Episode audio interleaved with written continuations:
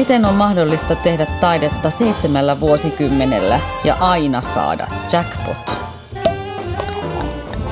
Avajaiset on taidepodcast, joka esittelee, analysoi ja kritisoi ajankohtaisia taidenäyttelyitä ja ilmiöitä. Nautimme avajaistarjoilusta ja ruodimme samalla puhuttelevimmat teokset. Minä olen taiteen moniottelija Krista Launonen ja seurassani on muodin ammattilainen Milla Muurimäki. Tervetuloa! Me kävimme katsomassa Björn Wexströmin näyttelyn Ihminen, kone ja koru Dietrichsenin taidemuseossa Helsingissä ja siitä tänään jutellaan. Mutta sitä ennen haluaisin Milla tarjota sinulle vadelma-olutta, koska tämän nimi on Atelier 10. Tämä on Kakolasta, Turusta tämmöistä kotimaista olutta. Tämäkin on vadelma-olutta. Sori, tämä on nyt vähän vahinko, että me ollaan viime jaksoissa ollut jotenkin vadelmapainotteisia. Voihan vattu, mutta kuitenkin. Kippis. Nyt kohottaisin maljan tälle nimenomaan seitsemälle kymmenelle niin kuin työvuodelle. Ilman muuta. Cheers Björn.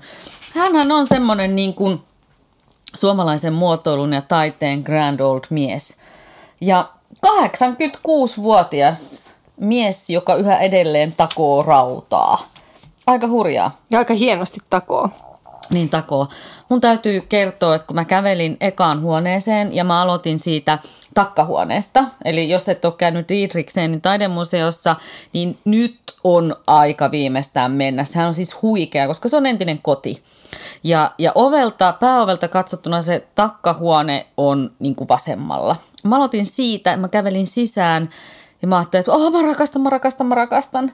Mulle tuli semmoinen tosi vahva tunnereaktio. Ja sitten mä mietin, että miten nämä voi näyttää näin hyviltä. Siis ne on hienoja teoksia, mutta ne näytti niin hyviltä. Ja sitten varmaan se, tai mä jäin niin kuin miettimään, että miksi. Niin mä ajattelin, että kun se Björn pitää siellä omassa atelier, sen takia me juodaan tätä atelier-olutta.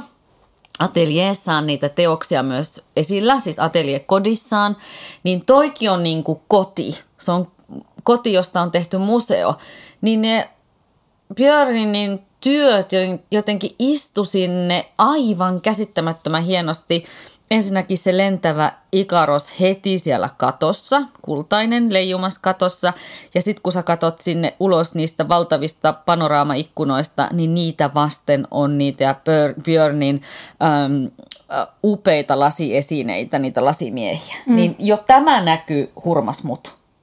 Joo, toi oli kyllä vaikuttava kaiken kaikkiaan. Mä lähdin eri suuntaan mä lähdin siis sit sinne niin kuin saleihin. Ja mun ensimmäisenä, kun astuin sisään, niin tota, mä näin sen Prometeus, mikä Joo. oli semmoinen niin nyljetty ruumis, mikä oli semmoisilla lihakoukuilla pistetty X-asentoon. Mm. Ja tota, sitten mä katson sen vieressä, niin sitten mä näen siinä semmoinen niin kuin, se taisi sen nimi olla Kentauri. Mm. Eli siinä oli moottoripyörän niin kuin mies, miehen ylävartalo tai alavartalo oli moottoripyörää ja sitten niin kuin kentaurina, mutta se moottoripyörä selässä. Ja mulla alkoi pyöriä elokuvat päässä mm. välittömästi, koska mä näin tässä nyljetyssä ruumiissa, mulle tuli Game of Thrones mieleen. Aa. Sitten mä näin Mad Maxin siinä kentaurina.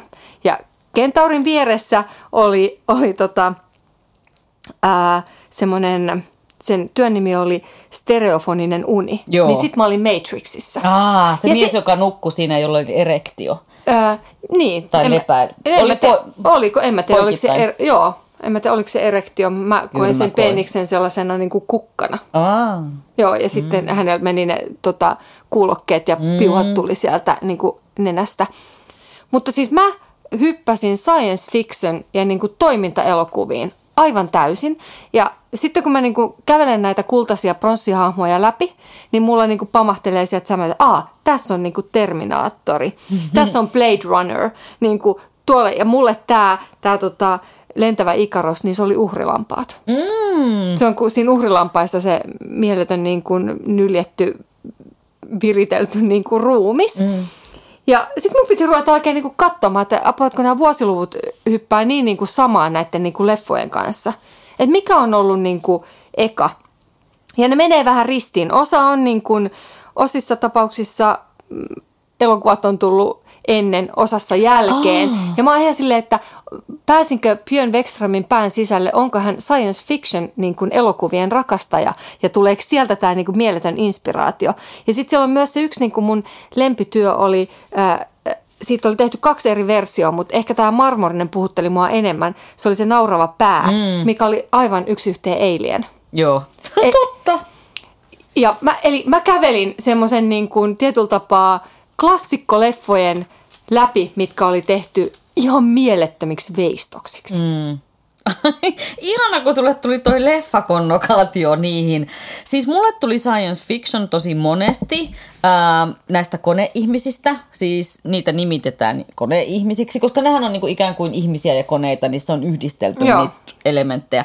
Mutta mulle tuli tosi vahva science fiction ää, fiilis sit vasta siellä kellarissa. Niin, mutta se on kato siinä Alien-leffassa, siellä on ne säilytyt Aa. asiat, kato selkeästi. Okei, okay, okei. Okay. Jännä, mutta science fictionissa me kuitenkin niin kuin molemmat tavalla tai toisella pyörittiin.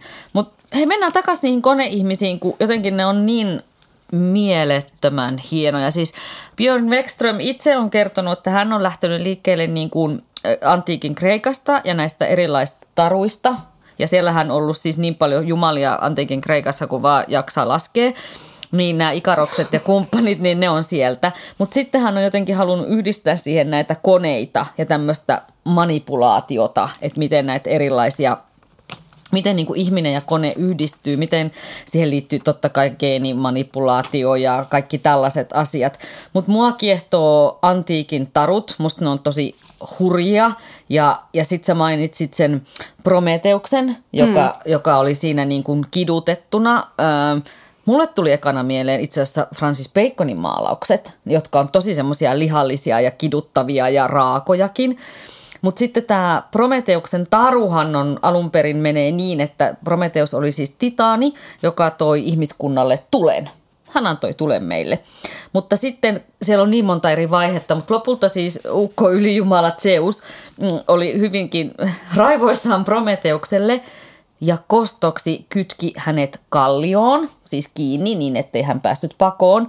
Ja joka päivä tämmöinen petolintu, joku kotka, kävi nokkimassa Prometeuksen maksan, mutta yön aikana se aina kasvoi takaisin. Ja tätä kidutusta, päivittäistä maksansyömiskidutusta jatkui 30 vuotta. Mm, no Ekströmin Prometeuksista myös, siinähän sieltä kasvoi, versosi koko ajan jotain. Siellä, Mutta, sieltä, joo, niin. sieltähän versos kanssa. Kyllä. Kiva. Mä en tiennyt tätä tarua. Joo. Nyt, nyt en tiedän. Joo. Joo. No toinen sitten, minkä taisit jo mainita, on tämä Ikaros. Ja siellä oli kaksi lentävää Ikarosta, oli siinä takkahuoneessa ja no toinen ei lentänyt, ei, toinen, toinen seisoi seiso. sitten. Ja molemmat siis tietenkin näitä, niin kuin nämä kaikki koneihmiset on tällaisia kiiltäviä pronssiveistoksia. Niin tässähän on tämä Ikaroksen tarina on taas sellainen, että Ikaroksen iskä teki Ikarokselle siivet, että se pystyi lentämään, mutta isi varotti, että älä lennä liian lähelle aurinkoa tai merta. No mitä se poika sitten tekee, mm. kun se pääsee lentämään? Ihminen innostuu, näissä on ihanat, kun näissä on nämä syvät tarinat. Ihminen innostuu ja, ja unohtaa ne varoitukset ja unohtaa tärkeät muistutukset ja tietenkin lensi liian lähelle aurinkoa jolloin kuuma aurinko poltti ne, ne siivet ja, ja ne suli ja sitten Ikaros lensi maahan tai mereen ja hukku. Mm. Mm. Nehän on raakoja. Mutta tota, mutta jotenkin kun se tietää, että sen tarina on siellä taustalla ehkä ollut niin kuin Björn Wexströmille, josta hän on sitten lähtenyt, lähtenyt kehittämään näitä koneiden ja ihmisten manipuloinnin ja tällaisen niin kuin välimuotoja, niin ne tarotkin saa niin kuin jotenkin uuden ulottuvuuden. Ne muuttuu joksikin, ne niin kuin kehittyy ajassa. Mm, kyllä. Joo ja kyllä mä nyt näen, siis vaikka mä nyt näin tosi paljon, nyt toki heti nyt kun sä kerrot näitä tota, äh, Kreikan jumaltaruja mm. täällä näin, niin siis nä, nyt niin kuin näkee, että joo, kyllä mä näen tämän taru, tarun ja tarinan täällä niin kuin myös näiden Wexströmin tö, töiden takana. Mm. Mutta tosissaan siellä oli niin paljon sitä sellaista skifileffan estetiikkaa ja jotenkin sitä estetiikkaa, mitä löytyy noista elokuvista. Että mä en yhtään ihmettele, hän on ollut siis tunnettu, tunnettu ja seurattu kansainvälisesti mm. siis taiteilija. Et niin se George Lucaskin tiesi koruja Star Warsiin Niin. niin. Niin kuin tahtoessaan. Että hän halusi, että Björn Wexströmiltä tulee se, että, että selkeästi hänen toi tommonen, että siellä on toi tommonen science fiction Niin. tyyppinen niin kuin muotokieli ja siis tapa tehdä, mikä viehättää myös niitä alan ihmisiä. Aivan varmasti.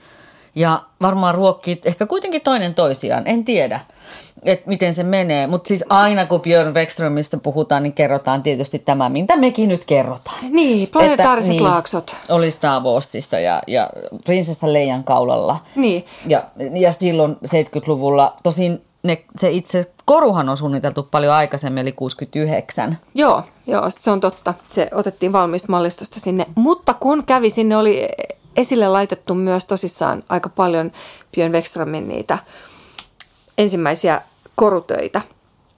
Niin onhan nekin aivan niin kuin, kuin veistoksia. On. Nehän on ihan uskomattomia ja mua jotenkin harmittaa, miten vähän niitä jotenkin nähdään missään. Joo. Että se on niin kuin, että meillä on tosissaan ne planetaariset laaksot, mm. mikä on siis aivan ihana kaulakoru. Mutta sitten silleen, että niin hei ne linnanjuhlat sun muut, niin, Niin. täällä on tämä järjetön määrä ihan uskomattomia töitä, mitä te ihmiset voisitte kantaa kaulallanne. Ne oli, Kyllä. ne oli niin kuin huikeita. Siellä oli tämmöinen sitaatti, kun mä, ilmeisesti tämä on Wexströmin, että koru on pienoisveistos, jolla on ihminen taustalla. Mm, Musta se kyllä. on kauhean hienosti sanottu. Ja sitten siellä muuten oli kuitenkin hänen kuuluisin, kuuluisin koru. Nyt on nämä, nämä tota Star Warsissakin nähnyt planetaariset laaksot, niin siellä oli muuten kiva, kun siellä oli yhdessä vitriinissä esillä sitten niitä osia, joita käytetään sen korun valmistukseen. Eri vaiheita, muotteja ja, ja niin edespäin. Mutta onhan se vähän sääli, että ne kaikki tosiaan ne muut jää sen, sen yhden korun varjoon, koska ne oli aivan ihania. Mulle tuli semmoinen olo, että niissä on ikään kuin yhdistyy vahva semmoinen tulevaisuuden, ehkä just se skifi, en mä tiedä mm. mitä sitä sanoisi, skifi, mutta kuitenkin niissä on jollain tavalla myös niin kuin kiinnittyneenä se vuosi, milloin ne on tehty. Et siinä näkyy myös niin kuin 70- ja 80-luvun Mutta vivahteita. samaan aikaan mun mielestä ne on tosi moderneja. On. Että ne vois olla, että sä voisit Kyllä. laittaa ne äh, niin kuin kaulaan tai siis puke, pukeutua niihin koruihin milloin vaan. Ja ne olisi jotenkin Niin. aina ihan yhtä tiedätkö, uskottavan Kyllä. Näköisiä, koska se on jotenkin niin omantakeinen se hänen käten, kättensä jälki. Mm. On, ja Et- tunnistettava. Joo, kyllä. Että siihen on niin kuin vaikea jotenkin, tota, ja nimenomaan vaikea sanoa sitä aikaa, On. että milloin tämä on tehty. Että jotenkin se estetiikka kyllä näkyy sieltä alkutöistä sitten ihan niihin näihin 2020-luvulla olleisiin mm. töihin kanssa, mitä myös siellä oli Totta. esillä. Niin, ja sitten siellä oli semmoinen anekdootti siellä videolla, äh, Björn itse sitä kertoi, joka oli jotenkin ihana huvittava, että kun äh, niitä oli aikoinaan äh, paljon ennen tätä hänen suosionsa räjähtämistä yritetty myydä sitten jossain maailmalla, oliko se nyt New York, niin joku taidekauppia, ei kun anteeksi, korukauppias oli sanonut, että te olette sata vuotta liian aikaisin. Että tulkaa sadan vuoden, tai liian niin kuin, että tulkaa sadan vuoden päästä uudestaan. Et niissä on niinku niin vahva myös se jotenkin visio siitä, että et onko ne tulevaisuuden koruja vai, vai mitä ne on. Et ne on ihanalla tavalla ajattomia. Niin, ja toi on itse asiassa varmaan pitää edelleenkin paikkaansa, että jos miettii, että tänä päivänä lähdettäisiin tekemään uutta tulevaisuuteen rakennettua vaikka elokuvaa, tätä maailmaa, niin toi, toi muotokieli toimisi myös sinne, koska Totta. siinä on justiin se, että sä et saa kiinni yhtään siitä ajasta. Toi ei ole tietyllä tapaa tuttuu, vaikka se on kumminkin, mm. se ne kaikki muodot on hirveän orgaanista. Mm. Että se on semmoista jotenkin louhosmaista ja Joo. Raakaa ja samaan aikaan niin kuin pehmeitä. Ja hän yhdistää niin kuin siis sellaista tosi niin kuin pehmeän ja kovan ja rouheen ja sulavan niin kuin sellaista liittoa. Kyllä, se on niin totta. Semmoista niinku, just se sileä, kova, orgaaninen, raju. Niin kuin, kaikki, kaikki vuorottelet. Mä mietin pitkään siellä, että miksi mä rakastan tätä miestä ja sen töitä niin paljon. Niin ne on niinku tavallaan kaikki hänen työnsä. On ne, ja kun hän on kaikki ne hemmetin materiaalit, millä hän on työskennellyt, niin kuin pronssista akryyliin ja kaikilla siltä väliltä, niin jotenkin tuntuu, että ne hänen teoksensa on vähän niin kuin koruja kaikki. Ja se muotokieli, kun se leikittelee just noilla, mitä sä sanoit, sillä niin kuin orgaanisella ja kovalla ja, ja, ja sitten välillä ne näyttää jäältä ja välillä ne jotenkin sulaa silmissä ja siellä on myös rajuutta. Et mä saan kiinni hänen muotokielestään ja hänen ideastaan tosi helposti. Jotenkin mulle se avautuu. Ähm, niin ehkä siksi mä rakastan niitä. Äh, niin kuin, ja, ja niissä hahmoissa, niissä on niin vahvaa rytmiä ja liikettä ja voimaa. Ja sitten samalla kuitenkin sen sileän rinnalla on sellaista rujoa ja väkivaltaa – sitten siellä on myös, niin kuin varsinkin näissä koneihmisissä, on myös mun mielestä tosi vahva seksuaalinen lataus, on. maskuliininen lataus. Sitten kun ne, se pronssi ja vaikka nämä korutkin, ne hohtaa, niissä on sileitä kohtia ja yhtäkkiä tulee just sitä niin kuin karheaa rosoa. Niin, ja sitten se on niin kuin, siellä oli semmoinen tota, äh, Nike tai Nike oli sen mm. työn nimi, mikä mulle oli sitten taas elokuvasta Terminator. Ah, mutta, tota, niin. tota, mutta siinä on esimerkiksi oli sellainen, että se oli se nainen, kello oli periaatteessa puuttu kädet tai Joo. siellä oli vaan semmoiset. Mutta että hänen häpykarvathan oli semmoisia pieniä pikkumiehiä, Joo. ukkoja. mitä, mitä ei, niin. sä et tajua sitä ennen, ennen kuin, kuin sä, meet. sä meet ja tuijotat lähe, lähemmäksi, että niin hetkinen, niin, eli nämä mitä häpykarvat on ukkeleita, Kyllä. mitkä täällä niinku kiipeilee. Ja sitten, sitten tuota, äh, Tuossa on sieltä alakerran sieltä jännittävästä luolasta, mm. missä oli niitä eilien elokuvan kaikkia sikiövaiheessa olevia asioita. Niin siellä, siellä oli tota, mut pysäytti se, sen nimi oli Otus vuodelta 1972. Mm. Et just tietyllä tapaa musta on hämmentävää, sitä jotenkin sä pyörit siinä ja katot, että tämä on niin, kuin niin kaunis – mm. tämä niinku työ. Sä et tiedä yhtään, niinku, se on nimenomaan niinku otus. Et, et, miten esto, jotenkin se on ihanaa, että tuommoinen on voitu tehdä. Ja se on jotenkin, kun se leijuu siinä semmoisessa läpinäkyvässä Akryyli. akryylissä. Niin, se on ikään kuin se kuutio. Niin. Tai, niin. Ja sitten siellä sisällä kumminkin siellä on sellaista kovakiiltosta jotain metallia ja sitten semmoista ihan kuin näyttää siltä, että sinne olisi pilvi saatu tungettua. Joo. Tai joku medusan niin kuin, joku sisäelin asia tai joku vastaava ne on niin kuin äärettömän siis, siis viehättäviä. Että sun tekisi mieli vaan pyöriä ja pyöriä ja vaan tuijottaa ja aina silleen miettiä, että miten tämä on tehty ja mikä niin. mua oikeasti tässä voi viehättää. Mutta Joo.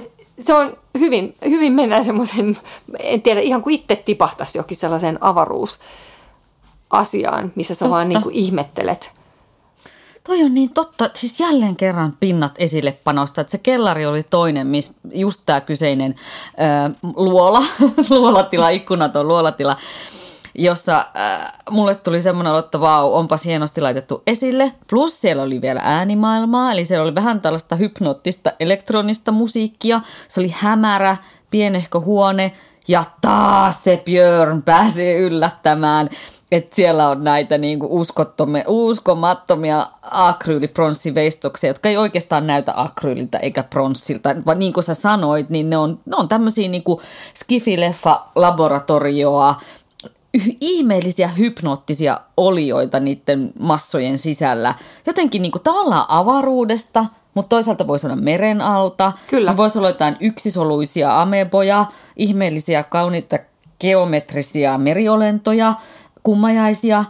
Niitä kutsuttiin siellä niin kuin meditatiivisiksi muodoiksi ja joo, kyllä. kyllä. Että mä ehkä kutsuisin niitä hypnoottisiksi.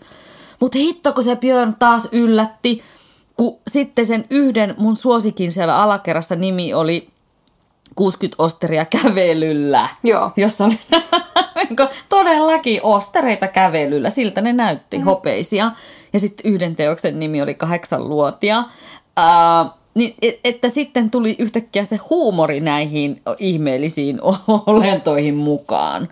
Ja vielä, että harhautettiin sitä aikaa sillä tavalla, että mulle tuli mieleen Helsinki Biennaali, josta me ollaan puhuttu tuossa kesän viimeisissä jaksoissa. Käytiin se Joo. katsomassa.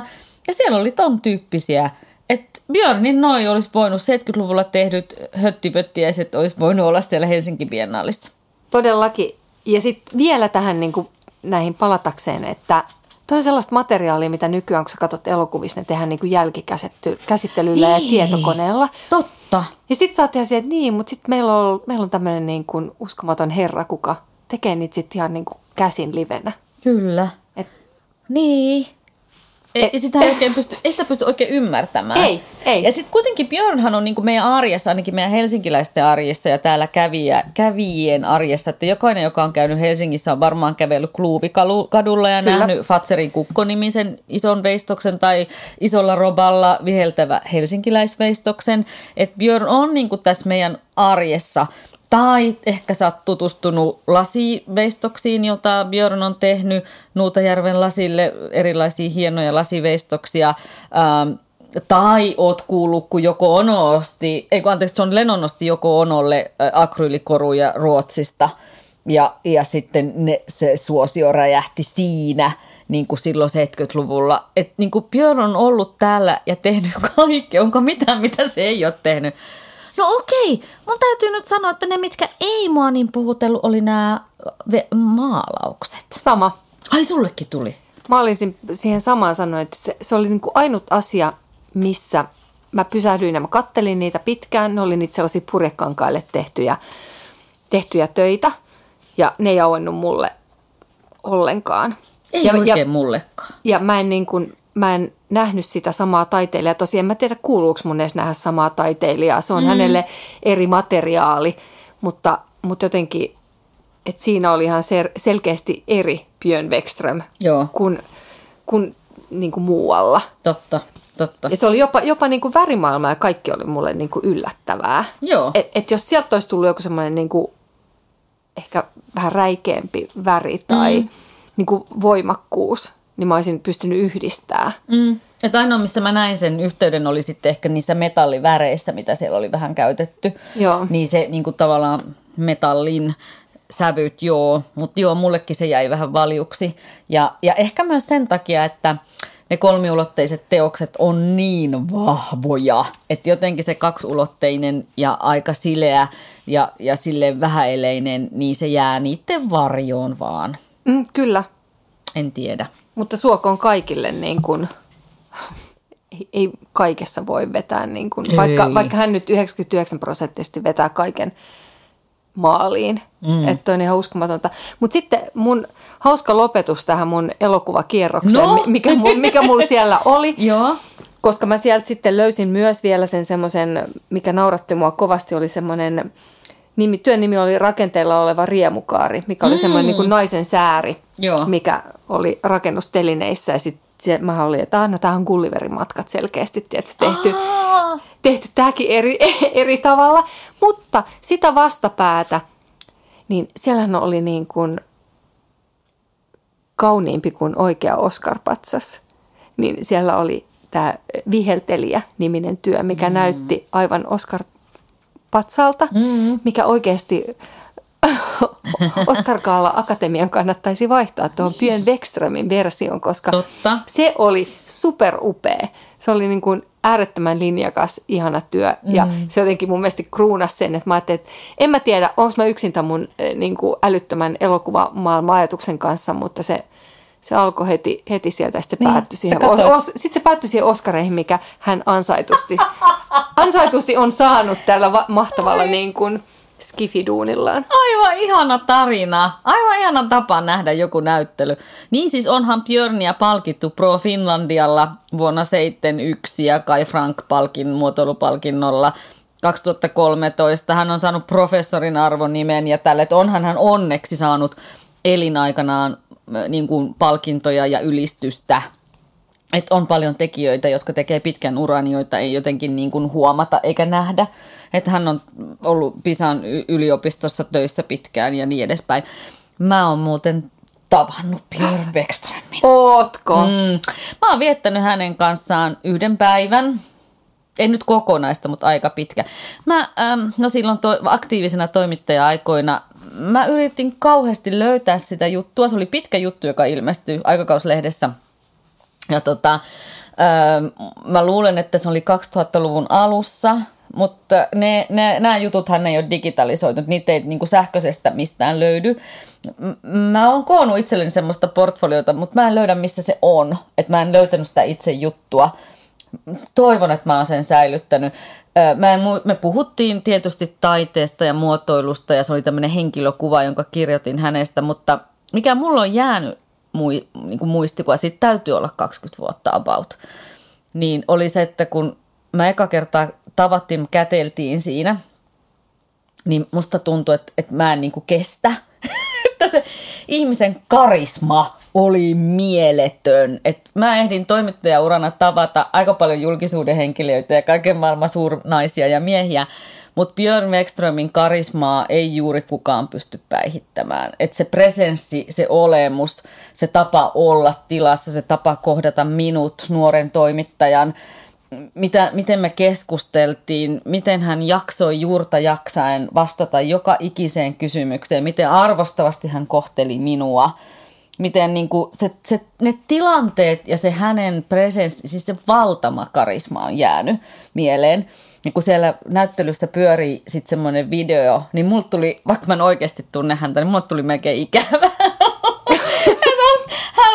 Mieletön tyyppi. Mä arvostan häntä suuresti ja se, se tapaaminen on niin kuin ikuisesti tallennettuna minun jonnekin hermojärjestelmään.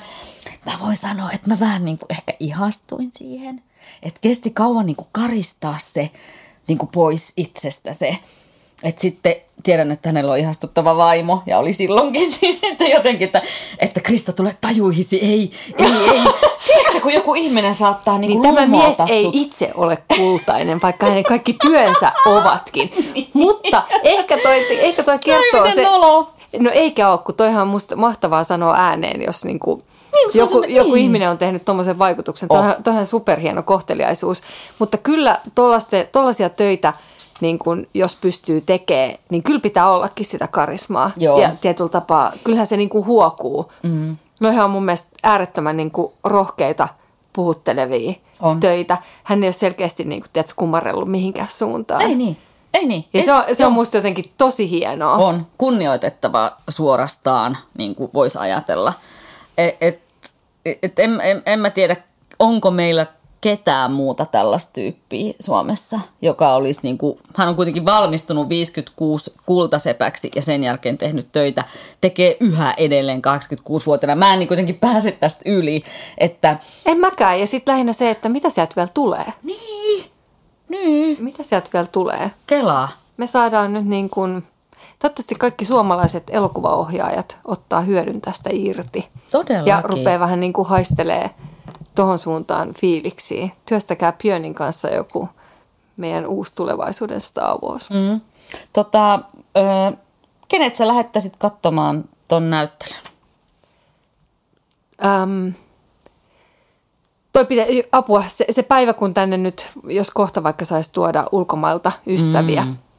niin mä veisin joka ikisen niin kuin ulkomaalaisen – ihmisen näkemään toi, että tuossa on nyt kumminkin niin kuin Suomen muotoiluosaamista ja designia. Niin kuin, se on, se, hän on niin kuin meidän kruunujalokivi, mm. Björn Beckström. Kyllä. Mutta mä myös siis jokainen niin kuin, no en mä tiedä. Musta olisi ihanaa Skifileffa-fanit. Joo, ehdottomasti. Kaik, Skifileffa-fanit, sieltä mm. saa, niin kuin, se on todella inspiroiva niin kuin, näyttely. Oh. Kaikki, ketkä myös ehkä fiilistelee koruja. Toi on niin kuin, ketkä pitää korutaiteesta. Kyllä. Toi menee niin kuin pienestä ison skaalaan. Mm. Kaikki menisi niin kuin uniikkipiisseinä. Mm. Joo, aivan ehdottomasti. Niin kuin, ja onneksi ei ole kiire, koska tämä on siis tammikuun loppuun asti auki, 2022 tietenkin. Ähm, mä lähettäisin noin tyypit ehdottomasti. Mietin, että olisiko siellä myös, anteeksi, tulevaisuudesta kiinnostuneet, koska Björn härnää aikaa. Hän osaa Sitä. sen. Kyllä. Anteeksi, juodaanko Björnille? Joo, joo. Todellakin tulevaisuudelle. ja tulevaisuudelle. Mahtava ura. Moikka. Moi.